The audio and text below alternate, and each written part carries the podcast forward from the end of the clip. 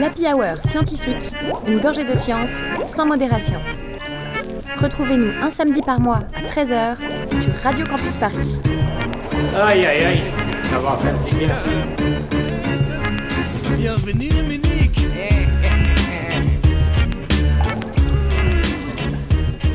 Salut les arsouilles de la matière grise, bienvenue autour de la table de l'Happy Hour scientifique, comme tous les mois désormais sur Radio Campus Paris. Aujourd'hui est une émission un peu spéciale, car il n'y a pas grand monde autour de la table, confinement oblige. Mais l'équipe n'a rien perdu de sa motivation, ni de son lever de coude. On vous propose donc une série de chroniques, verre à la main, sur un sujet on ne peut plus d'actualité, l'homme, cet animal social. Et oui, Aristote n'a jamais été autant à la mode qu'en ce moment dans le référencement web. Et pour cause, en période de confinement, voilà donc que ressort au grand jour l'importance de notre nature sociale et de notre soif de contact. Car si la situation sanitaire nous enjoint à respecter une distanciation sociale pour juguler la pandémie de coronavirus, la science est catégorique. Il faut renforcer la proximité sociale entre les gens. Gestion de l'anxiété, santé physique et mentale, le lien social semble aujourd'hui, à grand renfort d'études de psychologie, avoir le monopole du bien-être. Ceux qui appartiennent à un ou plusieurs groupes sociaux sont mieux armés pour faire face aux difficultés de notre existence. Et comme le virus ne connaît aucune barrière de classe ou d'appartenance sociale, tout le monde est susceptible de contribuer à sa diffusion au sein de la communauté. Par conséquent, seule une prise de conscience collective fera office de lutte efficace contre ce fléau. Cultiver les émotions sociales, mobiliser un esprit solidaire, ce sont les objectifs que ce confinement semble devoir nous imposer. Mais d'où vient ce besoin irrépressible? Un moyen de nier le confinement que nous imposons aux animaux? Ou plus basiquement, une culture libérale, à la fois politique et médicale, dont l'histoire est intrinsèquement liée à l'épidémiologie car dans un passé proche et dans d'autres systèmes, c'est parce qu'on a pu contrôler les épidémies dans leur foyer qu'on a pu avoir des mesures qui favorisent la liberté de circulation dont nous sommes privés aujourd'hui. Un besoin irrépressible de partage dont on est également en droit de ne pas en abuser ou de l'imposer aux autres. On s'évitera idéalement les carnets de confinement bucolique de la bourgeoisie intramuros qui semble découvrir avec tant de naïveté que oui, la campagne est bien un lieu qui existe en dehors de sa période de vacances dans la propriété familiale. À ces écrivains de temps de crise, on aimerait leur faire écouter la prose de MC Jean Gabin sur sa traque Je t'emmerde, qui déclamait Tu te prends pour le nombril du monde alors que t'en es que le trou du cul. Continue l'impro. Vous l'avez compris, le sujet du jour est vaste, c'est donc l'occasion de profiter de notre immobilité forcée pour ralentir la frénésie de nos vies, se rassembler autour de la table de la Hour scientifique et profiter des incroyables chroniques de notre équipe. Mais avant de commencer, on se chauffe avec les gorgées de science. À votre santé Est-ce qu'il y a une heure pour boire de la bière? Oh, je pense pas, non. Non, qu'il soit 11h, qu'il soit midi, qu'il soit 6h, du moment qu'on a chaud, on a soif, on boit de la bière. Les amis, posez vos bières. La fin du monde est proche. Je viens de lire qu'un astéroïde géant va passer près de la Terre fin avril. Tout d'abord, il est exact qu'il y a une comète dans le ciel. Et il est exact aussi qu'elle va s'écraser sur Springfield. Ah Ah, attendez. En fait, euh, en fait, non. Non, non, autant pour moi. Alors oui, il y a un gros caillou d'environ 2 km, qu'on a nommé 5, 2, 7, 6, 8, comme c'est charmant, qui va passer pas très loin. Mais pas loin, c'est quand même plus de 6 millions de kilomètres. Alors c'est pas loin à l'échelle de l'univers, certes, mais à notre échelle, c'est quand même plus de 16 fois la distance entre la Terre et la Lune. Donc, euh, on est serein. Allez, santé On dit que la bière fait transpirer, mais enfin, euh, on en boit quand même. Alors moi aussi j'ai envie de trinquer parce que je vous apporte une très très bonne nouvelle. C'est une info qui est totalement passée à la trappe avec les histoires de Covid-19 et la crise sanitaire actuelle. L'info date de début mars et elle n'est pas anodine. Un deuxième patient a été déclaré durablement guéri du VIH, le virus responsable du sida. Oui, oh ça c'est beau, ça c'est beau. Oh là ça c'est magnifique, ça c'est beau, oui. On connaissait déjà le patient de Berlin, Timothy Brown, qui avait été le premier cas de rémission du sida au monde. Ça c'était il y a 10 ans. Mais voilà maintenant le patient de Londres. Adam Castillejo, le patient de Londres, ne montre aucun signe du virus dans son plasma sanguin depuis 30 mois consécutifs. En fait, il a suivi la même thérapie que Timothy Brown, c'est-à-dire une transplantation de moelle osseuse avec une mutation génétique rare. Cette mutation, elle bloque un récepteur du VIH connu sous le doux nom de CCR5. CCR5, c'est comme une petite porte d'entrée utilisée par le virus pour investir les cellules saines. Si ce récepteur n'est plus présent, le virus ne peut plus infecter les cellules et meurt, car il ne peut plus se reproduire. C'est bien fait pour ce petit fourbe. Alors je sais qu'il y a une petite question qui vous brûle les lèvres. Pourquoi est-ce qu'on ne démocratise pas ce traitement qui s'est révélé efficace par deux fois? Déjà parce que non seulement le traitement est très douloureux, mais il est aussi très dangereux, et donc il est utilisé seulement en tout dernier recours, notamment chez les malades atteints de leucémie. Timothy Brown a quand même fait un coma et failli mourir après sa transplantation, donc bon, faut pas le prendre à la légère ce traitement. Deuxième argument, certaines formes de VIH n'utilisent pas uniquement ce petit récepteur CCR5. Elles peuvent aussi utiliser d'autres récepteurs comme les CCR4, ce qui rend le traitement totalement inefficace chez ces patients-là, soit chez plus de 50% de malades. Bref, la thérapie ne peut pas encore être entreprise à large échelle. Ah, Seigneur, non Dans tous les cas, la rémission du patient de Londres est une bonne nouvelle pour la suite des opérations et ouvre des pistes de recherche vraiment prometteuses. Reste à surveiller l'état du patient britannique dans les années à venir pour confirmer sa totale guérison. Bref, enfin une bonne nouvelle en ces temps difficiles. Sur ce, je lève mon verre et je prends une autre gorgée de science avec vous.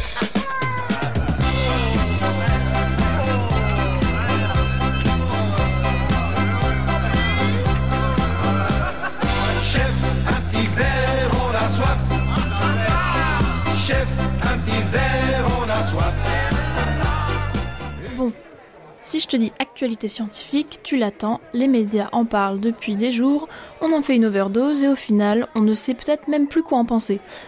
Allez, je vous parle de chloroquine. Alors, euh, est-ce que c'est acheté ou à garder? Eh bien, cher auditeur, comme toujours, et si je ne devais te faire retenir qu'une chose avec cette gorgée de science, c'est que la vie, eh ben, c'est souvent compliqué. C'est original, hein? C'est sans doute la première fois que t'entends ça. Alors avec tout ce pataquès, une question philosophique très complexe est apparue sur les réseaux sociaux. Mais la vraie question c'est, doit-on respecter le code de la route quand on est une ambulance et que quelqu'un va crever à l'arrière? C'est une vraie question. Doit-on respecter le code de la route quand on est une ambulance et que quelqu'un va crever à l'arrière?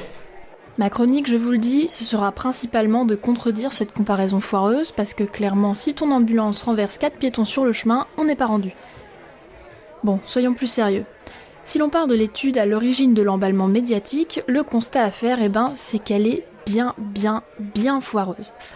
Si je ne dois citer que quelques dysfonctionnements, le test clinique n'aura duré que 6 jours, ce qui est excessivement peu, tout comme le nombre de patients, au nombre de 42. Pour résumer très sommairement, ce groupe aura été divisé en deux. 26 traités avec le médicament contre 16 non traités. Bon déjà, cette asymétrie pose un premier biais, en plus du fait que seuls les patients traités ont bénéficié d'un suivi de leur charge virale, les deux groupes ne sont pas comparables. Allez, déjà rien que pour ça, ciao, rideau. Mais il n'y a pas que ça, parce qu'en plus, sur les 26 traités à la chloroquine, il y en a 6 qui ont été retirés de l'étude. Il y en a un qui est mort. Deux autres sont partis en service de réanimation et trois autres se sont arrêtés en cours de route. Bon. Bref, une méthode scientifique non respectée et nombre de scientifiques se sont bien chargés de pointer les défauts de cet article. Et c'est ce qui aurait dû compter le plus ces derniers jours dans le débat mais une part non négligeable des médias s'est concentrée sur le professeur Raoult, les échos le comparant même au général de Gaulle, libérateur d'une France en occupation et paralysée. Ouais, ok. Et beaucoup ont oublié que même un spécialiste peut, comme tout le monde, se tromper, peut faire de la merde, et qu'il ne parle pas pour toute la communauté scientifique. Le débat était concentré sur l'espoir, sur l'urgence, mais basé sur rien. Parce qu'une étude aussi mal faite, ce n'est pas une information presque vraie, ce n'est pas une information. Le 23 mars, le directeur général de l'Organisation mondiale de la santé affirmait qu'administrer des médicaments non testés, sans preuve suffisante d'efficacité, pourrait susciter de faux espoirs et même faire plus de mal que de bien, en entraînant des pénuries de médicaments essentiels pour traiter d'autres maladies. Il ne faut pas non plus oublier que l'hydroxychloroquine, comme tout médicament, comporte des effets secondaires et que, même s'ils sont bien connus, les risques liés au surdosage sont particulièrement élevés et qu'une automédication, notamment en ces temps un petit peu euh, d'urgence, pourrait s'avérer dangereuse. Alors, est-ce que c'est acheté? Non, c'est une piste prometteuse et ce serait génial si ça s'avérait efficace, mais pour le savoir, il ne faut pas compter sur la seule étude du professeur Raoult. C'est pour ça qu'un test a été lancé le 22 mars sur 3200 patients européens et qui pourra sans doute mieux nous éclairer sur l'efficacité de la molécule.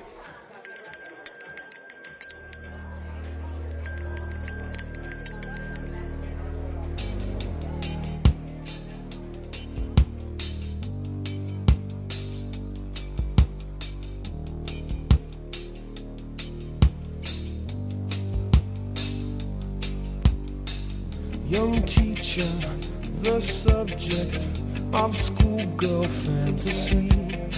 She wants him so badly, knows what she wants to be.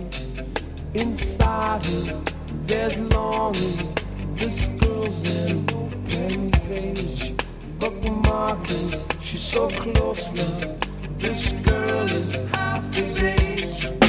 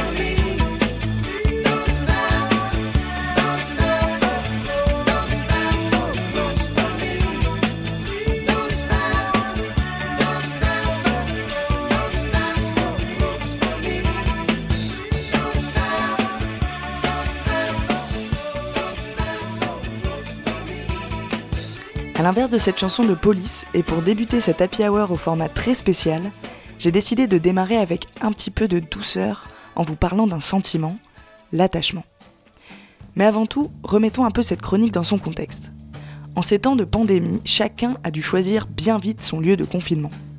16 petites heures seulement pour décider de où aller se terrer dans les longues semaines à venir. Beaucoup d'entre nous, petits franciliens, se sont immédiatement rués vers nos familles en Provence. Le but étant de fuir Paris pour se reclure dans des agglomérations plus accueillantes que la capitale, voire se mettre au vert. Mais pour beaucoup, nous avons simplement souhaité nous retrouver auprès de nos familles et amis. Petit point noir dans cet océan de bons sentiments, cette vague migratoire, après l'annonce présidentielle, a probablement bien contribué à répandre le virus dans la France entière. Alors pour ça, bravo les gars. Ah bah c'est bien Neil, super Je te remercie Oh t'es- t'es vraiment un sale petit con hein Pour ma part, je n'ai pas quitté Paris. J'ai choisi de rester confiné ici, avec mes colocataires. Ce qui me lie à eux, ce n'est pas un amour passionnel ni un lien familial. C'est une amitié un petit peu particulière. En plus de partager le même toit et la même salle de bain, ce qui n'est pas toujours optimal d'ailleurs, on partage aussi notre quotidien. Les gros coups de mou comme les plus grandes joies, les pâtes carboratées comme les apéros réussis. Alors pourquoi ne pas vivre l'aventure du confinement ensemble? Je cherche quelqu'un pour prendre part à une aventure. Alors oui, c'est bien beau de vouloir vivre le confinement avec des gens qu'on aime. Mais d'où il vient, cet attachement si fort qui nous fait tenir debout, cette envie de se tourner vers un visage réconfortant lors d'une période difficile C'est quoi, biologiquement parlant, l'attachement? L'attachement, c'est quand tu commences à dépenser euh, de l'énergie pour le bien-être et pour euh, t'occuper des personnes euh, à qui justement tu es euh, attaché. Eh bien, l'attachement, ce serait de donner, de recevoir, de ressentir un amour, euh, un amour mutuel avec les gens avec lesquels on vit. L'attachement, ben, c'est le, le besoin des autres. L'attachement, euh, bah, c'est des personnes avec qui on est bien et quand on les voit plus, on n'est plus bien. Alors ça, c'était l'avis de mes quatre colocataires sur ce qu'est l'attachement. Mais allons un petit peu plus dans le détail. Théorisé en premier lieu par Darwin au 19e, puis par John Bowlby au 20e siècle, l'attachement aurait un avantage sélectif. En gros, plus tu peux compter sur quelqu'un, moins tu as de stress et plus tu as de chances d'explorer ton environnement sereinement. Ça veut dire que ça augmente tes chances de survie. Bon, dans notre cas de confinement, on n'explore pas trop notre environnement. Mais tout le monde est d'accord pour dire que ça fait quand même du bien d'avoir ses potes pour se raconter quelques blagues. Surtout avec l'épidémie qui progresse, les attestations à remplir pour aller acheter du PQ au leader price et la destruction des acquis sociaux via quelques petites lois votées en secret par le gouvernement. Nous sommes en guerre. Biologiquement parlant, le premier attachement, celui que nous avons tous vécu, c'est celui qui nous lie à nos parents dès nos premiers mois de vie.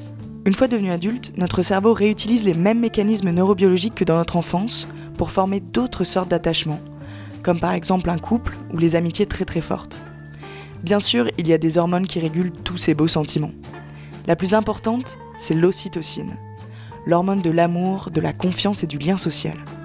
Elle est sécrétée par l'hypothalamus. L'hypothalamus, c'est une petite région du cerveau qui gère tout un tas de fonctions vitales, comme par exemple la faim, la soif, le sommeil, mais aussi les comportements sexuels et les émotions. L'ocytocine sert à stimuler l'émission de lait et les contractions utérines chez la femme, mais pas que. En fait, c'est tout simple. Elle serait aussi relâchée chez les femmes et les hommes pendant des interactions sociales intenses, genre le sexe, mais aussi une bonne barre de rire avec ses potes tout simplement. L'ocytocine bosse en fait en collaboration avec le système de la récompense et avec cette chère dopamine. Vous savez, la dopamine, c'est cette molécule du plaisir qui est relâchée et qui nous fait sentir extrêmement bien immédiatement. C'est le système dopaminergique qu'on retrouve d'ailleurs beaucoup dans les problèmes d'addiction aux drogues.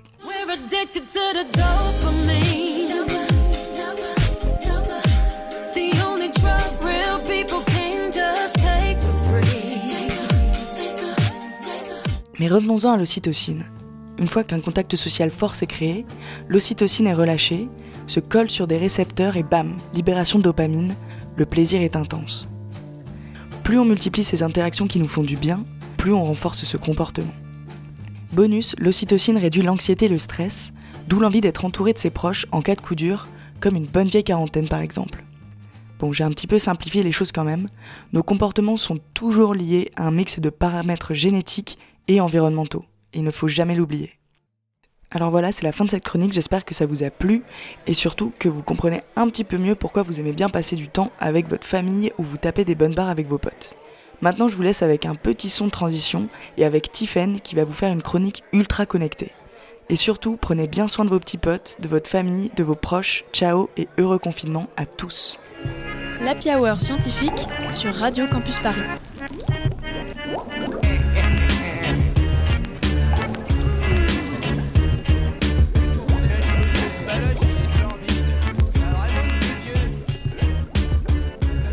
Allez, allô, hein Santé, hein Santé, hein Aïe, aïe, aïe, ça va faire du bien, ça. Alors oui, en ces temps de confinement, on s'éloigne, on s'écarte, on ne s'approche pas des autres. Plus facile à dire qu'à faire pour nous autres petits êtres humains. Car nos proches nous manquent. Mais dites-vous bien, chacun chez soi, nous ne sommes pas si loin des autres. On télétravaille, on s'appelle, on se FaceTime, on joue en ligne, on suit nos cours en ligne. En fait, la majeure partie de nos activités se transpose dans le monde virtuel, que l'on peut continuer notre vie, avec presque tout son confort, sans bouger de chez soi. Le numérique s'intègre à toutes nos activités, pour le meilleur ou pour le pire. Mais le monde s'active aussi pour nous tenir occupés, en transformant notre salon en... en plus ou moins n'importe quoi. Lundi, vous saviez que votre salon peut devenir l'opéra de Paris? Le public ne peut plus les voir, alors ils viennent au public. Et tous les lundis, un spectacle est diffusé sur France TV. Mardi, c'est salle de sport. c'est parti avec les mains sous les fesses pour te soulager si on a besoin. Allez, courage. Des challenges sportifs se mettent en place. On sort les vidéos de coach en ligne, les conseils, les propositions d'exercices. Ou on fait un appel vidéo avec ses potes pour euh, se motiver mutuellement. Top, c'est parti. On est pas obligé, hein, les mains sur les fesses. hein. Allez, plus fort, plus vite, je crois. Après l'effort, le réconfort. Mercredi, repos. Pourquoi pas un petit film? Bien qu'on ait la télé, ou Netflix, ou Amazon Prime, ou un abonnement aux archives des meilleurs documentaires de 97, chacun ses préférences, pas de jugement ici. Il y a aussi de nouvelles initiatives pour nous motiver à rester dans son salon. Canal qui ouvre ses chaînes en clair à ses abonnés, ou des sites en ligne comme Open Culture qui recensent des films complètement gratuits. Et c'est complètement légal. Ou des archives numériques rendues accessibles à tous, comme la Cinémathèque française. C'est aussi ce que font les musées. Et ça nous occupera jeudi. On peut visiter le Louvre en ligne, ou le MoNA en Tasmanie, pourquoi pas le Museum of Modern Art de New York. C'est vraiment le moment de visiter. Et vendredi, soirée jeu Choisissez vos réseaux, de nombreux sont existants et d'autres sortent pour l'occasion. Mais il est toujours l'heure pour un petit trivial poursuite. D'accord, pour certaines activités c'est plus difficile. Disons que le samedi c'est habituellement votre sortie d'escalade. Ok, c'est complexe. Mais pas impossible. Et certains s'arrangent. On grimpe les murs en briques du salon, si on en a. Le mot d'ordre, soyez créatif, pour continuer à faire ce que vous aimez, sans prendre de risques inutiles pour vous et pour les autres. Et pour finir la semaine en beauté, dimanche, c'est apéro On ne manque pas de médias pour faire des appels vidéo et voir nos copains. La plupart des opérateurs mobiles ont d'ailleurs boosté nos données 3G et 4G. Profitons-en. Ouais, un. De quoi On se rappelle tout à l'heure pour l'apéro Ouais. Allez. Allez, à tout. Ouais, merci, hein.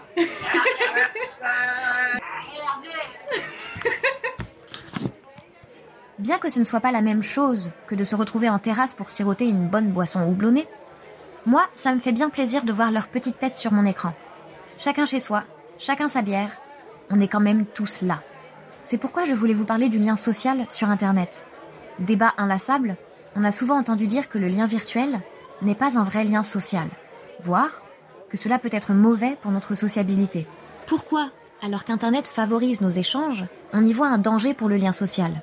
Allons faire un tour du côté des jeux vidéo et des réseaux sociaux.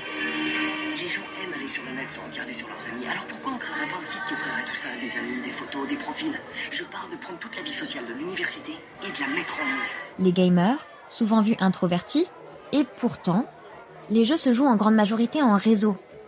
On stream les parties pour que d'autres les suivent, on se donne des conseils, des solus, on évolue en communauté. Bon, on s'insulte beaucoup plus facilement aussi. J'ai envie d'exploser mon écran, j'ai zéro ça, mais j'ai zéro chat Mais j'ai... Mais ça n'existe pas C'est le record du monde de... Du, pêché le moins de poissons à en une heure, genre vraiment Mais on échange. Et quand on parle des réseaux sociaux, on parle beaucoup de l'inquiétude, des risques individuels et collectifs, les addictions par exemple, qui sont d'ailleurs aussi valables pour les jeux vidéo. Et pour les réseaux, on parle d'exhibition de soi, de narcissisme, de perte d'identité, harcèlement, violence, de quoi faire rêver tout un monde. La question du lien social sur les réseaux tracasse depuis que l'on a Internet. Il faut comprendre qu'en ligne, les liens sociaux sont différents et les habitudes sociales aussi. Il ne faut pas non plus que les rapports sociaux en ligne remplacent la vie réelle. Et c'est bien pour ça que les addictions peuvent faire peur, car il ne faut pas non plus qu'elles nous enferment. Lorsqu'on parle de sociabilité, il y a plusieurs choses à prendre en compte. En premier lieu, le capital social. En d'autres mots, le nombre de personnes que l'on connaît. Avec Internet, c'est clairement une amélioration. On peut connaître beaucoup plus de monde, et les réseaux favorisent largement ces échanges. Ensuite, le cas de la civilité, le savoir-vivre. Et disons simplement qu'en général, ce n'est pas le mot d'ordre sur les réseaux sociaux. Caché derrière notre ordinateur, on est habituellement aussi compréhensif et respectueux qu'un caillou. Et encore, un caillou serait peut-être plus poli. Un phénomène qui peut être expliqué derrière l'anonymat. Il est plus rapide de se montrer mal poli si l'on sait qu'il n'y a pas de conséquences derrière. La dernière partie, c'est la solidarité. Une démarche qu'on pourrait attendre au cœur des réseaux. Et pourtant, ça reste complexe. On peut la retrouver dans des mouvements comme le hashtag MeToo, mais très souvent, ça reste limité à des groupes d'échange au sein d'une même communauté. Un très bel exemple de cette solidarité aujourd'hui, c'est le rendez-vous de 20h pour crier notre amour aux soignants.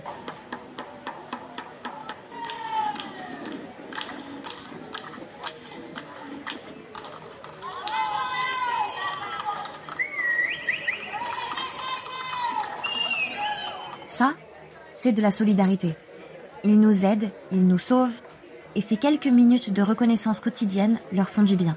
Cette initiative-là, elle ne serait pas possible sans les réseaux. Ce confinement, s'il n'était pas possible d'appeler nos proches, de prendre des nouvelles ou tout simplement se raconter notre journée, ça ne serait pas la même histoire. Certains sont seuls chez eux, d'autres pas, et pourtant on va tous chercher à communiquer avec les autres, à faire le pont avec les autres. Ce confinement, on peut le voir comme l'occasion de retrouver ces liens sociaux virtuellement, d'explorer tout ce qui peut être construit sur le net, car le web peut aussi être un média d'entraide, d'échange et de solidarité. Sans trop d'originalité, j'ai d'ailleurs une bière et un appel vidéo qui m'attend pour l'apéro de la soirée. Alors santé et à vos PC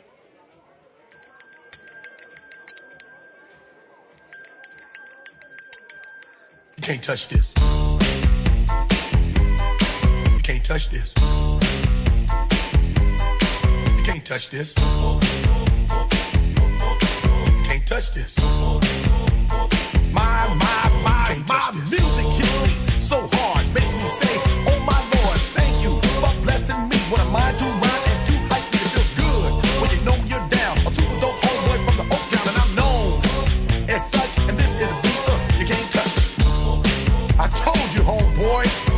can't touch this. Yeah, that's how we living, and you know you can't touch this. Look in my eyes, man, you can't touch this. Yo, let me bust the funky lyrics. Fresh new kicks and bands, you got it like that. Now you know you wanna dance, so move out of your seat and get a fire girl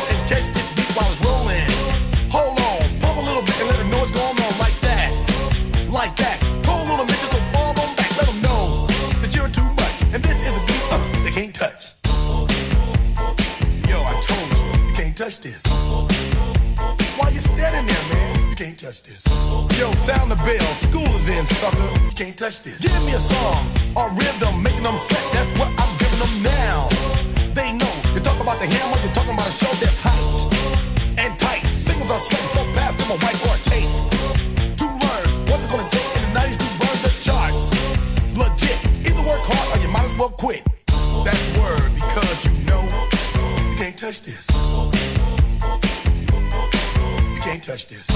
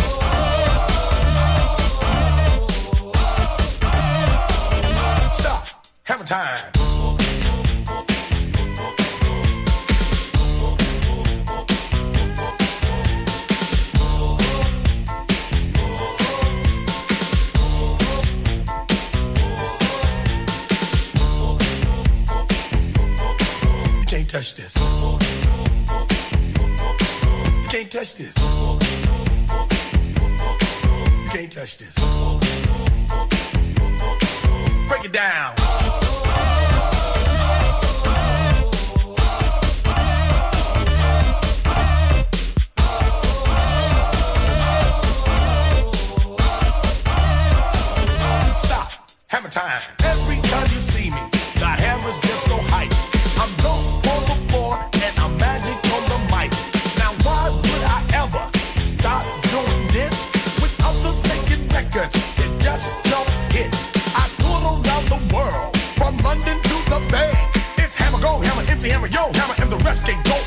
Can't touch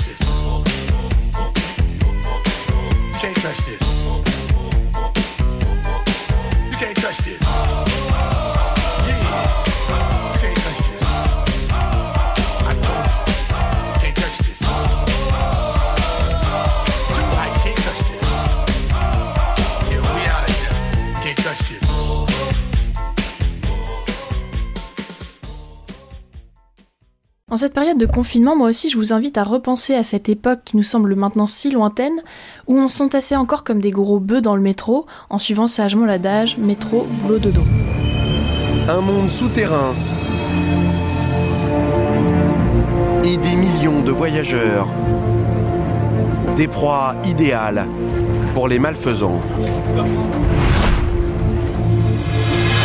Allez-y, repensez-y. Fermez les yeux. Vous sentez ce flux d'air chaud parfumé d'urine vous caresser doucement le visage Vous entendez ces grondements permanents qui vous suivent dans les couloirs bondés Que de bons souvenirs. Est-ce que vous vous souvenez aussi des bousculades, des regards haineux qui peuvent s'échanger, des engueulades au cours desquelles chaque petite vieille peut se transformer en monstre hargneux? Bon, maintenant que vous êtes en condition, je peux vous avouer un truc. Moi aussi, qui suis d'habitude d'un naturel très calme, ça m'est arrivé d'être vénère dans le métro. Je me dépêche alors j'en ai pas besoin. euh, il m'arrive de faire des, petits ou des euh, timides. euh, Fais chier. Quand je loupe mon métro ou qu'une personne s'arrête là brusquement devant moi sans raison apparente, voilà, elle marchait droit, pourquoi elle s'arrête quoi? Peut-être que vous aussi ça vous arrive. Auquel cas, je vous souhaite la bienvenue au club des tarés anxieux. Sinon, c'est très bien et vous êtes parfait. Et franchement, changez rien, vraiment. Personnellement, je pense que je me permettrai jamais ça dans un autre contexte. Les rares fois où ça m'arrive, c'est le résultat d'une colère qui monte petit à petit et que je ressens dans quasiment aucun autre contexte. C'est vraiment très particulier. Souvent, je me suis demandé d'où ça venait. Une hypothèse serait d'y voir une manifestation euh, de mon âme de parisienne profonde. Mais je vous invite à chercher plus loin. Alors du coup, j'ai fait mes petites recherches, mes petits devoirs, et je vous invite à plonger avec moi dans le monde extraordinaire de la psychologie sociale.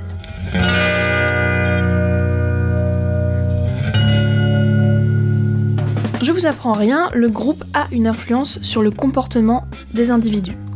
Je me suis demandé si le fait d'être dans une foule pouvait expliquer le phénomène que j'éprouvais. Et pendant mes recherches, un mot revenait plusieurs fois. Déindividuation. Dé- Déindividuation. Ça semblait plutôt bien collé. Il arrive dans un groupe un point où les individus agissent comme s'ils étaient submergés par le groupe. Cet état pourrait être décrit comme une déindividuation, c'est-à-dire que les individus du groupe ne sont plus vus comme des individus. Donc ça, c'est ce qu'écrivaient les chercheurs Festinger et Pepitone en 1952 dans le papier qui fait naître le terme. Ça expliquerait cette espèce de sentiment qui fait qu'on voit plus les personnes autour de nous comme des personnes, mais comme des simples objets sur notre chemin, des, des obstacles quoi. Donc la déindividuation, c'est ce qui provoque la désinhibition qui mène au comportement de merde, ou dans le jargon, des actes antisociaux. Mais dans ce cas, allons plus loin. Qu'est-ce qui provoque cet état chez quelqu'un? Alors comme le disait Tiffen tout à l'heure, la première cause évoquée, c'est l'anonymat. Et ouais, parce que finalement, est-ce qu'on n'est pas tous des connards refoulés qui n'attendent qu'à être délivrés des chaînes du jugement des autres pour laisser s'échapper notre vraie nature? En psychologie sociale, en tout cas, c'est pas mal démontré. Une expérience faite par Dinner et Fresner en 1976 montre bien que l'anonymat et le groupe ont une influence sur notre comportement.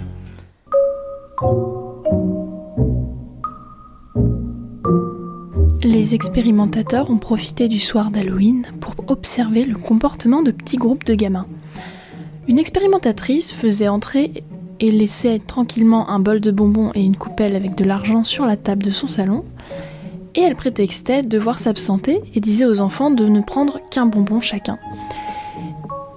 Les expérimentateurs ont testé plein de conditions. Est-ce que les enfants étaient avec leurs parents? Est-ce qu'ils étaient en groupe? Est-ce qu'ils étaient seuls? Et est-ce qu'ils étaient anonymes? Dans cette condition, la gentille dame demandait des informations sur les enfants. Donc, euh, quels sont vos noms? Euh, Qui sont vos parents? Vous habitez quelle maison? Et ensuite, les expérimentateurs ont mesuré euh, le taux de transgression des enfants. Est-ce qu'ils volaient de l'argent? Est-ce qu'ils volaient euh, des bonbons? À quel point ils en volaient euh, Pour chacune des conditions. Donc sur les 1300 enfants qui sont passés par le dispositif, les chercheurs ont mesuré que pour les enfants seuls, l'anonymat augmentait le taux de transgression de 14% et pour les groupes de 36%. Et bien oui, parce que quand t'es dans un groupe, il y a aussi un phénomène de diffusion de la responsabilité. Inconsciemment, c'est pas entièrement ta faute si tu fais de la merde, vu que les autres aussi font de la merde. Et du coup, vous partagez un peu cette espèce de responsabilité du méfait, quoi.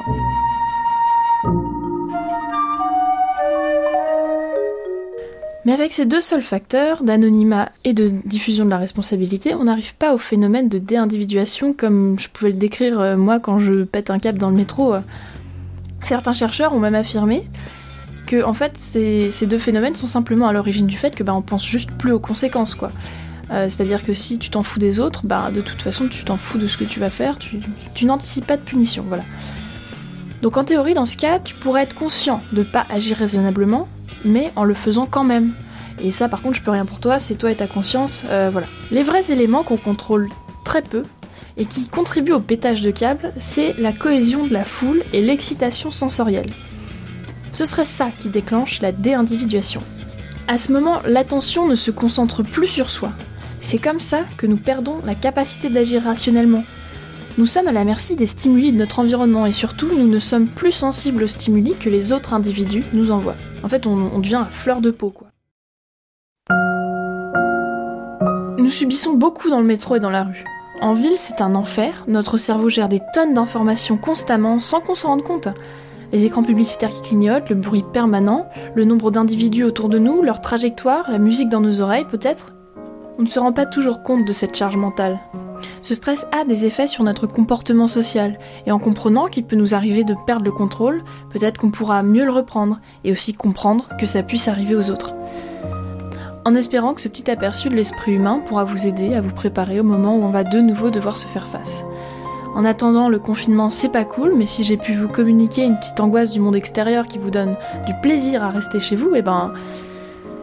et ben c'est tout bénef. En attendant, profitons-en pour nous poser, pour nous reposer, et peut-être aussi pour. euh, Retrouver aussi euh, ce sens de l'essentiel, le sens des choses. No, God!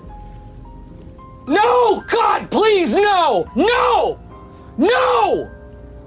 No!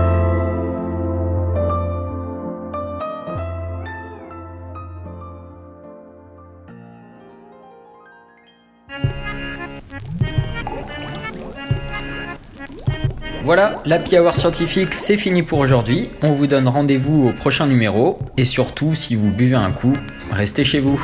Allez, salut les arsouilles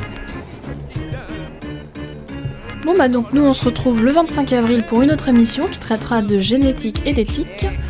Euh, en attendant vous pouvez nous suivre sur Twitter. Autour de la table virtuelle de fortune qu'on avait aujourd'hui, il y avait donc Mélissande Brie qui était donc la réalisatrice de cet épisode, Tiffany Claveau, Émeric Bessos et moi-même, Marion Barbet. Donc euh, là je vous laisse avec notre petite playlist de confinement avec euh, nos, petits, euh, nos petits morceaux qu'on saigne en ce moment pendant qu'on n'a pas grand chose d'autre à faire. Voilà. À la prochaine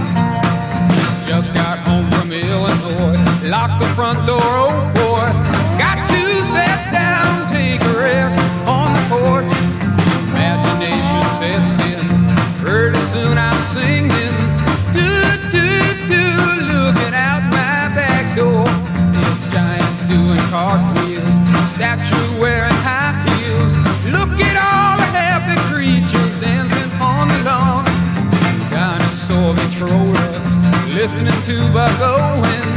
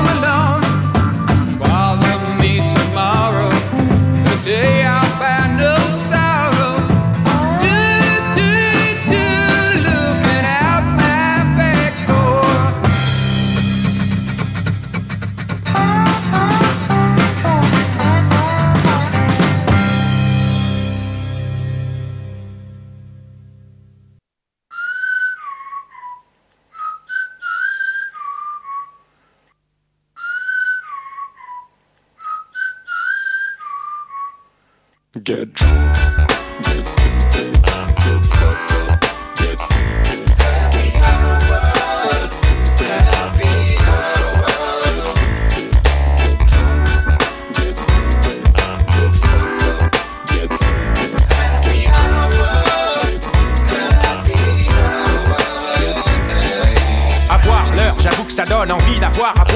des amis en vie après la à boire d'hier soir à l'eau. Aujourd'hui tu restes à l'eau, tu pars en talasso, tu rappliques hélico à cette terrasse qu'on se mette la race au soleil. C'est le dernier tango à Buenos Aires, l'heure de la pétanque à Marseille, du match à Manchester, ça lève des pintes en Bavière, il me faut de l'air.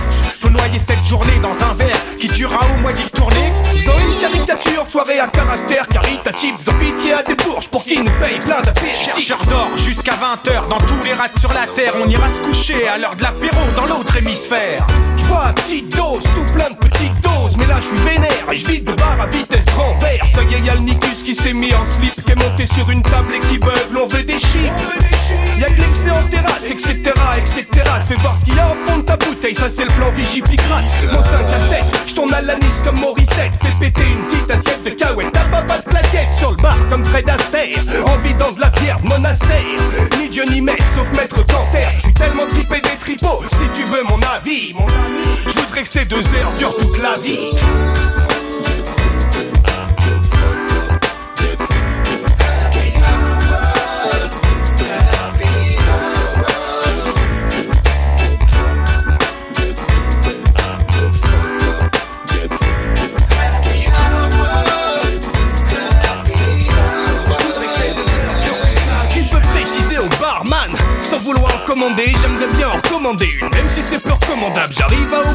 Ce que je voulais oublier. Je vais rouler sous la table je commence à être sec. Désumé, tiens c'est chelou l'anis Ça ressemble à de la menthe, pourtant j'ai la laine des fins Stop the faut qu'on se rince comme homme de bain Tu précises à la serveuse l'autre fou c'est notre pote Harold et qu'il est Stuart. Heureusement qu'il est pas pilote. Ça tombe pile pour boire des petits jaunes. Mauvais exemple pour les petits jeunes. Ramène ta bouteille de gin dans ton boui-boui Y'a toute ma crêpe comme bouillard On fait la bringue sur le zinc, la noce, la nouba, la bamboula Ambiance et Radio Nova, je suis à l'ouest rien de nouveau Bourrasse comme Jamel, pourtant depuis 12 ans je fais plus de judo Y'a de la bière gratuite, ouvrez grand vos becs les poivreaux C'est pas de l'opéra, rien que du rap d'apéro Je m'entiche d'un pastis, puis on potage tel le gang des postiches qui s'attape. Sort les bacs chiches, le popo, mais pas d'eau potable. Estonès mobile, on verra pas nos copines. Ça pue de la boîte vocale, soir on est trop débile car on se met trop minable. Interminable, tournée d'enfoiré, cette girafe, c'est la tourne infernale.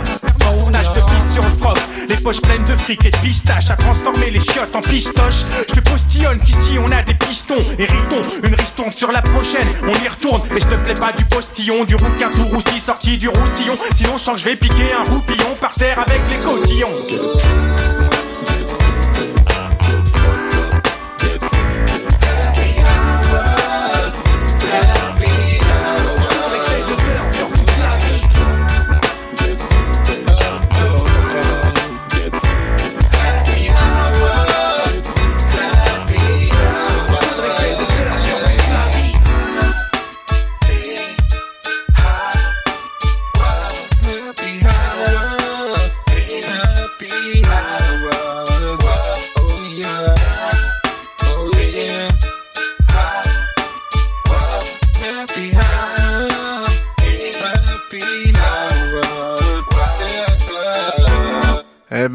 Regarde-moi ça, ils sont jolis. Bon, dites donc les poivreaux là, faudrait peut-être bouger votre cul parce que ça fait une heure qu'on vous attend là. Faut s'arracher. Ah mais regarde-le l'autre, là, ça y est, faut que sa meuf elle au porte pour sortir du truc. Euh, Ça veut rien dire. On va faire un concert avec l'autre gros là qui arrive même plus à parler, qui dit qu'il fait de la promo en perdant toutes ses affaires dans la rue. Oh putain de merde, ça y est, je suis mal barré avec ces cons là. Faut que, faut que Sarkozy crache un décret là contre l'happy hour là. C'est quoi ce qui permet aux gens de boire encore plus qu'ils boivent déjà? Comme des poivreaux de merde, c'est bien des Français.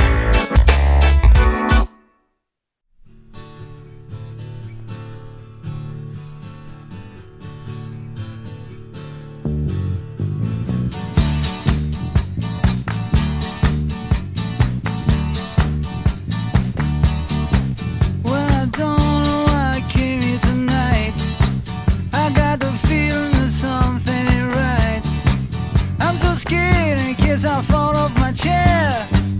And I'm wondering how I'll get down the stairs. Clowns to the left of me, jokers to the right. Here I am, stuck in the middle with you. Yes, I'm stuck in